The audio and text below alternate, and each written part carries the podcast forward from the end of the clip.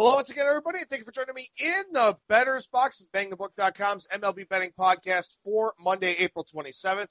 I'm your host, Adam Burke. This and every edition of the Bettor's Box presented by our friends over at DSI Sportsbook. BTB and the number 200 is that promo code. 100% deposit match bonus for the sportsbook, 100% deposit match bonus for the live casino at BetDSI. It's only a game until you bet it. My 2020 MLB betting guide available in PDF form over at bangthebook.com. Uh, who knows what kind of season we're going to get here, but a lot of good information, a lot of good insights in that. Even if it doesn't work out here for 2020, a lot of stuff in there should carry over to 2021 as well, especially some of the individual player breakdowns and things of that sort. Uh, with the draft now in the rearview mirror, taking a look at some future stuff over at bangthebook.com for the NFL as well as college football. And the Arkansas Derby coming up here this weekend at Oaklawn Park. Two divisions, 21 horses, a lot of stuff to break down. I'll have previews of both divisions for the Arkansas Derby coming up here later on this week over at bangthebook.com. And while you're there, I mentioned the SI Sportsbook already, but make sure you check out our other sportsbook reviews as well. We got some stuff about the best Bitcoin sports books, the top U.S. sports books, all that kind of thing. Take a look at those. Sports We'll be back here at some point in time. You can sign up for those different sports books. Take advantage of some of those promo code offers that we have. And once everything's ready to go, you'll be ready to go with that bankroll funded with some help from an exclusive deposit bonus over at bangthebook.com. All right, so it is Monday. Got several Monday mailbag questions for you here. Once again, they will make up the majority of the show, but I'll have a lot of different baseball thoughts, especially for the potential start of the season and why this is going to be an even more unconventional year for me in particular. But if you ever have questions for the Monday mailbag at Skating Tripods on Twitter, Adam at bangthebook.com via email, skating tripods at gmail.com via email as well. So go ahead and dive into the Monday mailbag here. And we start first with Mark via email, regular listener to all of our Bang the Book radio content. Mark, definitely appreciate you and hope you and your family are doing well here with everything that's going on. The first question from Mark here says, we could have a really jam packed fall calendar. NFL, college football, the golf timeline we know is a lot different. NBA, NHL, maybe Major League Baseball in there too. Uh, the Triple Crown races. What are you doing to prepare? And I think that's a really good question here for a variety of different reasons because you know we're going to have a lot of sports going on, and we're going to have a lot of things that we you know need to figure out here. We need to be organized. We need to be proactive. And you know, obviously, like I said, it's been difficult for me doing the MLB betting guide, and then of course, you know, it not working out because you know we don't have a season. But you know, I got all that work done, and I had no idea that that was coming. You know, that we are going to have a full lockdown, shutdown, everything like that. We don't know about the future for the NFL or college football or some of these other leagues.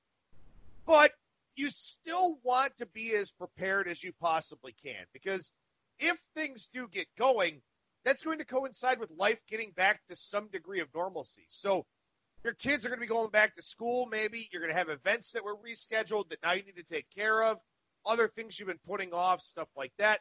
So a few different approaches here. One would be to be proactive, to lay that groundwork instead of having to play catch up, and maybe specialization to the way to go here. Maybe you want to focus on Major League Baseball. If that's your thing, if you've had success with it, stay with it. Don't try to handicap seven, eight different things at once. If you're doing well with baseball and you've historically done well with baseball, stick with it. If it's the NFL, stick with it. College football, stick with it. Maybe conference specialization. Same thing on the college basketball side.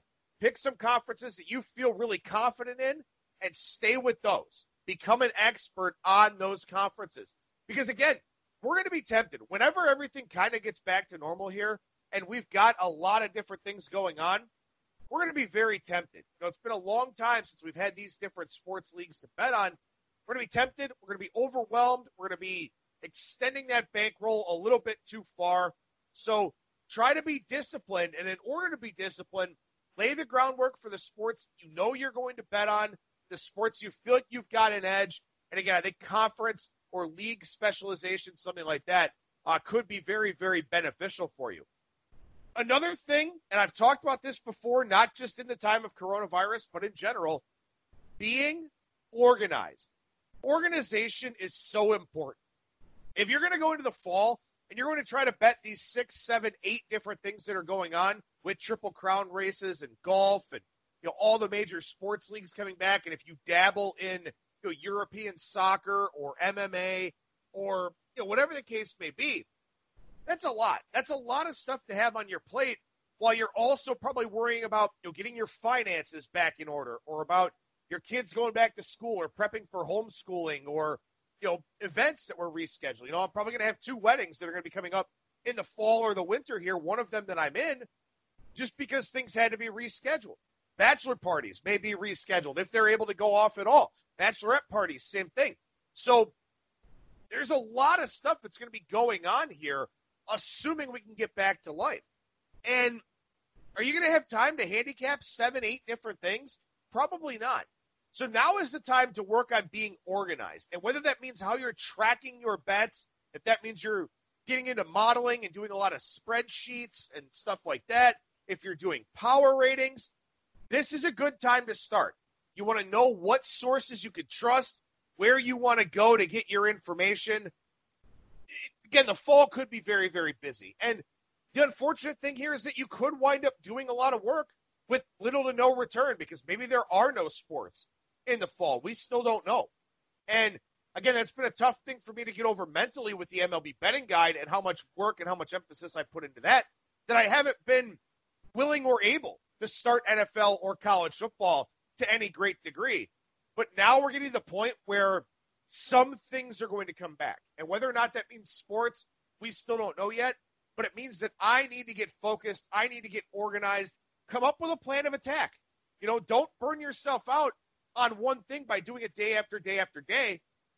Look at it, do some work on it, come back to it in a couple of days. In the meantime, work on another sport. You know, we got plenty of time here. Plenty of time. At a minimum, June would be the first that we actually get a sport here, except for maybe NASCAR. And obviously, we've had horse racing throughout. But June, you know, the first for maybe the NBA, something like that. Maybe MLB July 4th has been kind of the talk here. We still have a lot of time. So that's a lot of time for you to get organized. And you can use this time to get organized and carry a lot of those same concepts into the future. If you're organized, you can be short on time and still get a proper handicap done.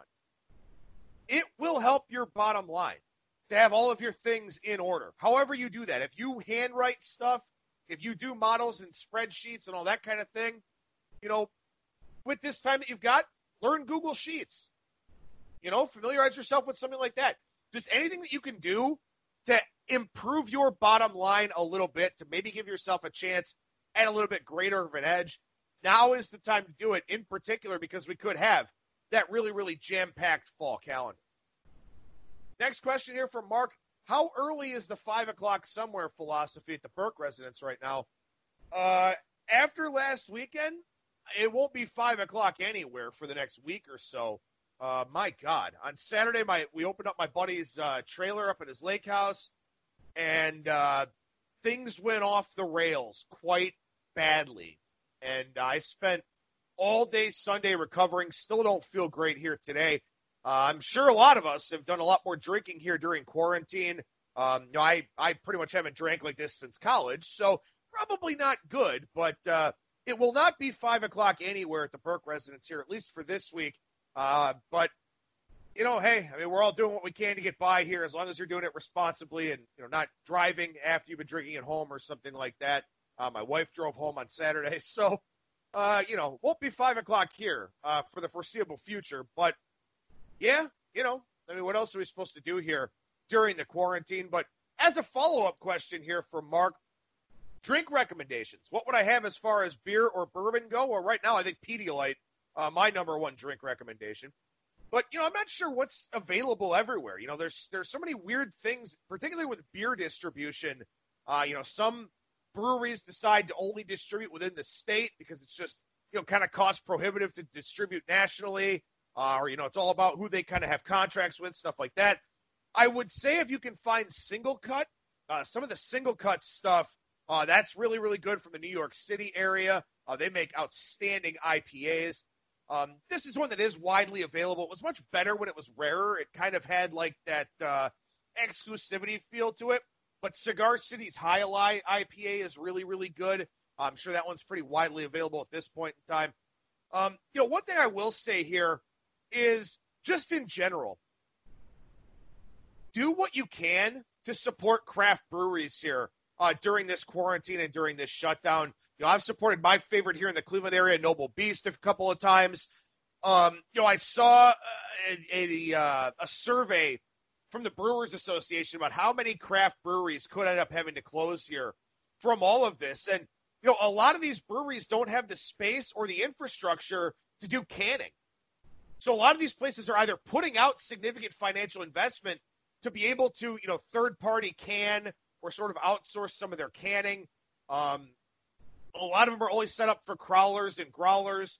So, you know, I've been trying to, as much as I can, support the craft brewers that I love around here uh, because, you know, they, they face very uncertain futures. So if you can do anything local, you know, try some of the local breweries. A lot of places are doing to go. Uh, they're selling, you know, six packs if they've got them, crowlers or growlers. Um, you can do that try to do that. You know, I, I'm I'm very big on on microbreweries. Um, every time my wife and I go out of town, we wind up stopping at you know anywhere from four to six local breweries, uh, just to sort of you know get a lay of the land, sample some of the different stuff that's out there. And right now, a lot of these breweries are, are hurting really bad. So if you get the opportunity to support some of them, I would certainly encourage that you do that. as far as bourbon goes, I've been getting a lot into 1792 small batch. I like a lot of small batches and single barrels, and you know, I think they're a lot better than the standard. I know you pay more for them. There is that, you know, um, there's the additional layer. A lot of them are higher proof. A lot of them are smoother, stuff like that. Uh, but you know, you're going to pay a little bit more, but it's worth it if you drink it straight. You know, if you drink it neat or on the rocks. If you're mixing, obviously you don't really need to go the small batch or single barrel route. You can just get whatever kind of the standard is. Um, as far as bourbon, though, 1792 is one I really like right now. Uh, trying to find another bottle of Michter's. They're very hard to find around here. Uh, Henry McKenna is really good. That's also difficult to find. Um, but yeah, you know, if, if, you're mixing, I think a lot of times the Irish whiskeys are better for mixing. Uh, then, of course, you know, just whiskey in general, uh, better for mixing than bourbon, unless you're going the old fashioned route or, you know, maybe you're making a Manhattan, something like that.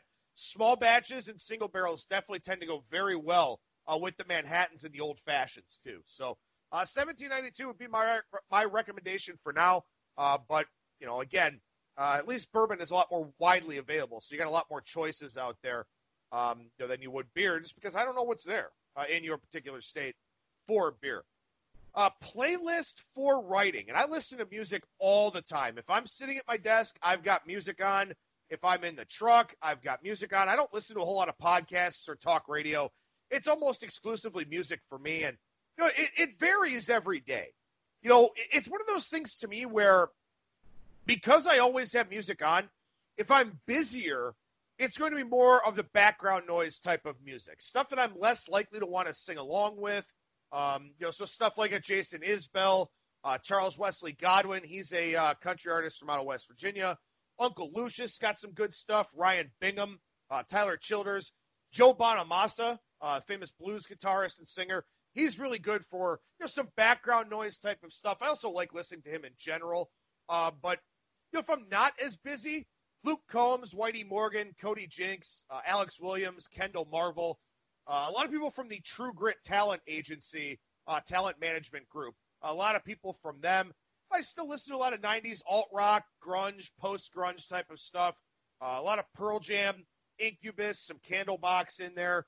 Temple of the Dog, but primarily a lot of outlaw country, Texas country type stuff for me. Uh, just kind of what I've gotten into here over the last couple of years. But yeah, let's do a lot of Spotify playlists to try and find new stuff, new people to listen to. Uh, every week they do the release radar, which is you know new stuff they think you might be interested in. Always have music on though. Just I'm never at my desk without music, so it's just kind of you know whatever I want to listen to that day. Um, and like I said, a lot of it generally tends to kind of fall in line with how busy I'm going to be whether it's something I'm going to, you know, sit there and sing along with or something I'm just going to have on in the background, just kind of that soothing sound. Uh, you know, I sleep with a fan on at night too. I just, I guess I just kind of like white noise. You know, maybe it keeps me out of my head. Uh, I don't know. But Mark, definitely appreciate the questions. Thank you so much for listening and for reaching out here. Got to look specifically at a baseball question from Brian via email, and we'll expand on this one here to wrap up today's show. But Brian says, How do you think the juiced ball affected regression handicapping last year, especially bullpens and closers? It was a huge impact.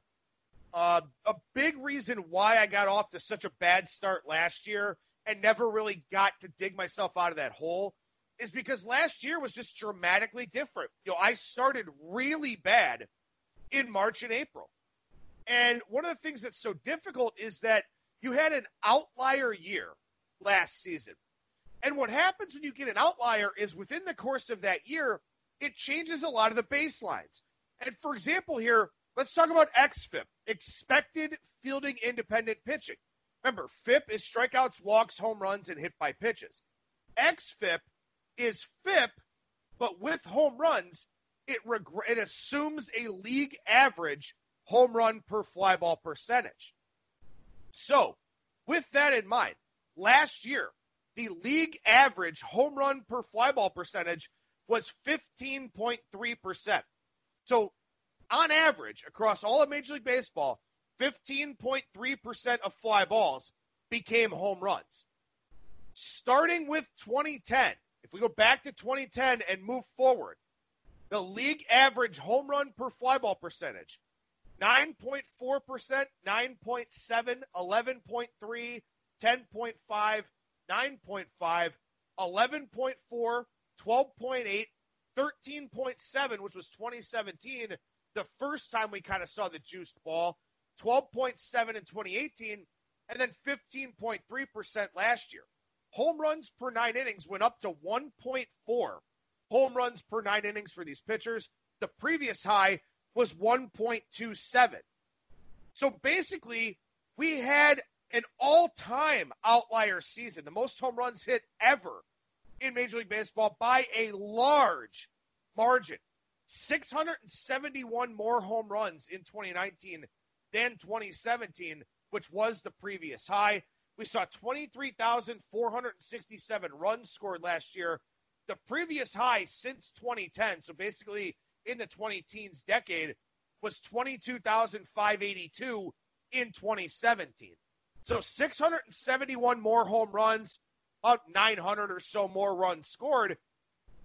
That was a much different season than we had ever seen before. And again, it throws off the baselines. It throws off what league average is. Because keep in mind, a lot of times we look for regression to the mean, and by that we mean regression towards the league average. Well, last year, the league average was dramatically different in so many different categories than it had been in previous seasons. So it impacted everything a ton from a regression analysis standpoint, which is how I handicap. And some people that don't use that style of handicapping had a good year. Other people that do, like me, wound up having a very, very difficult season and probably in a lot of cases dug holes that we couldn't get out of. So it had a substantial impact. And the second part of the question here, uh, of, of Brian's question, you know, what about relievers? Relievers had a 15% home run per fly ball percentage last year. The previous high was 12.8 in 2017, 12.1 in 2018. And when you look at the increased importance of bullpens, 21,429 pitcher appearances last season. That was the highest all time. So when you look at what's happening here in Major League Baseball, relievers are being affected in a very big way. And a lot of times relievers come in with men on base. So relief pitchers were definitely impacted quite a bit with everything that went on last year.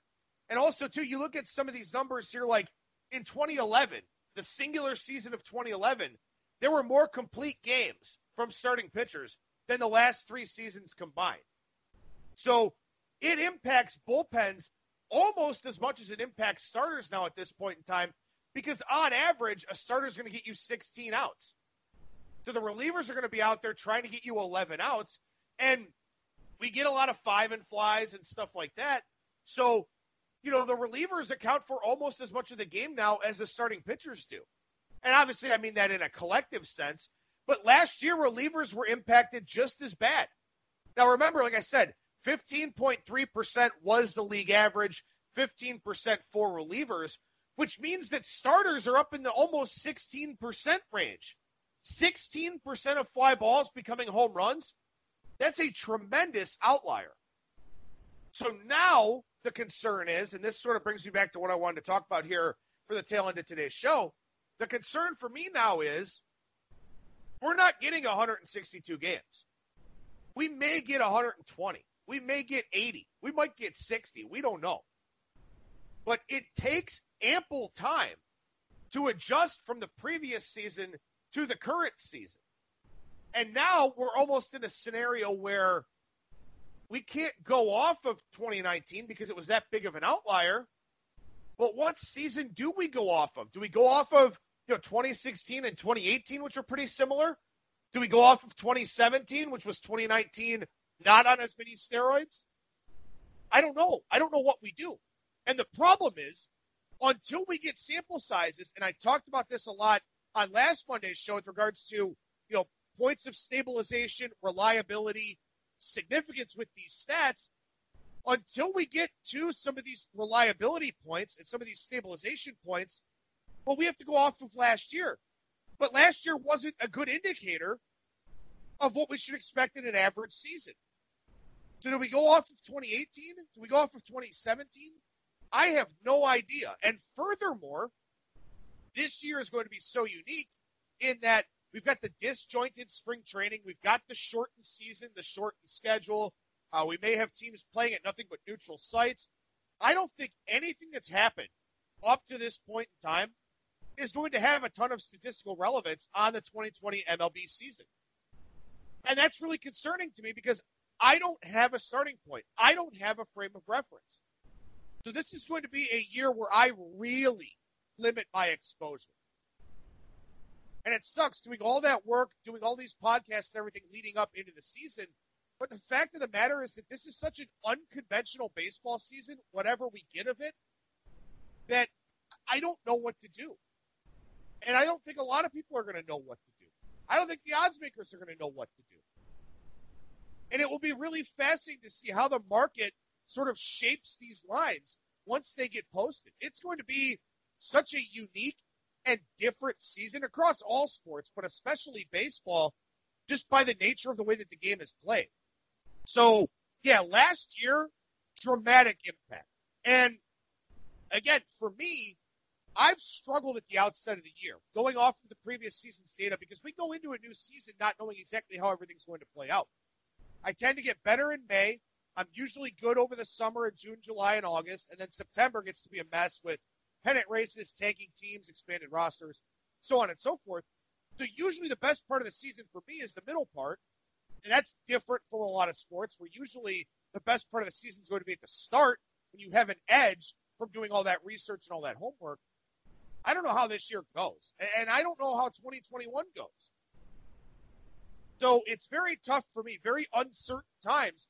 It's a little bit scary in that, you know, I'm kind of looked to for sort of my baseball acumen here for bangthebook.com and kind of in the industry.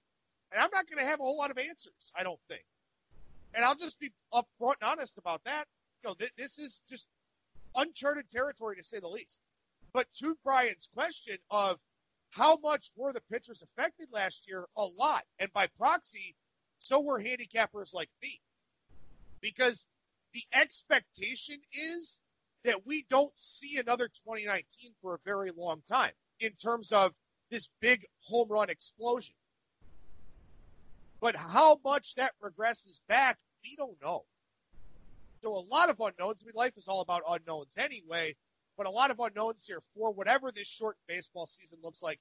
And furthermore, now that's going to carry over into 2021 as well. So keep doing the Bettor's Box. Keep talking about a lot of things that, you know, matter in a in a traditional context. Maybe they won't matter as much this year, but at least you'll be aware of them and know how to handicap them in the future.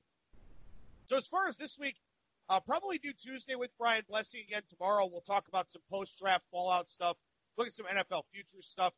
Maybe we do something later in the week for the Arkansas Derby as well, especially with that being two races. Maybe that would be a Friday type of thing. Uh, but I'll do the Bettor's Box again on Thursday, and we'll just kind of play it by ear from there, I guess. But uh, we'll be doing some stuff over at bangthebook.com. And again, be on the lookout for those big Arkansas Derby previews, which I'll probably start here Wednesday uh, on into Thursday. I'll do it for me. Thank you so much for listening, everybody. And remember that you will never strike out when you're in the Betters.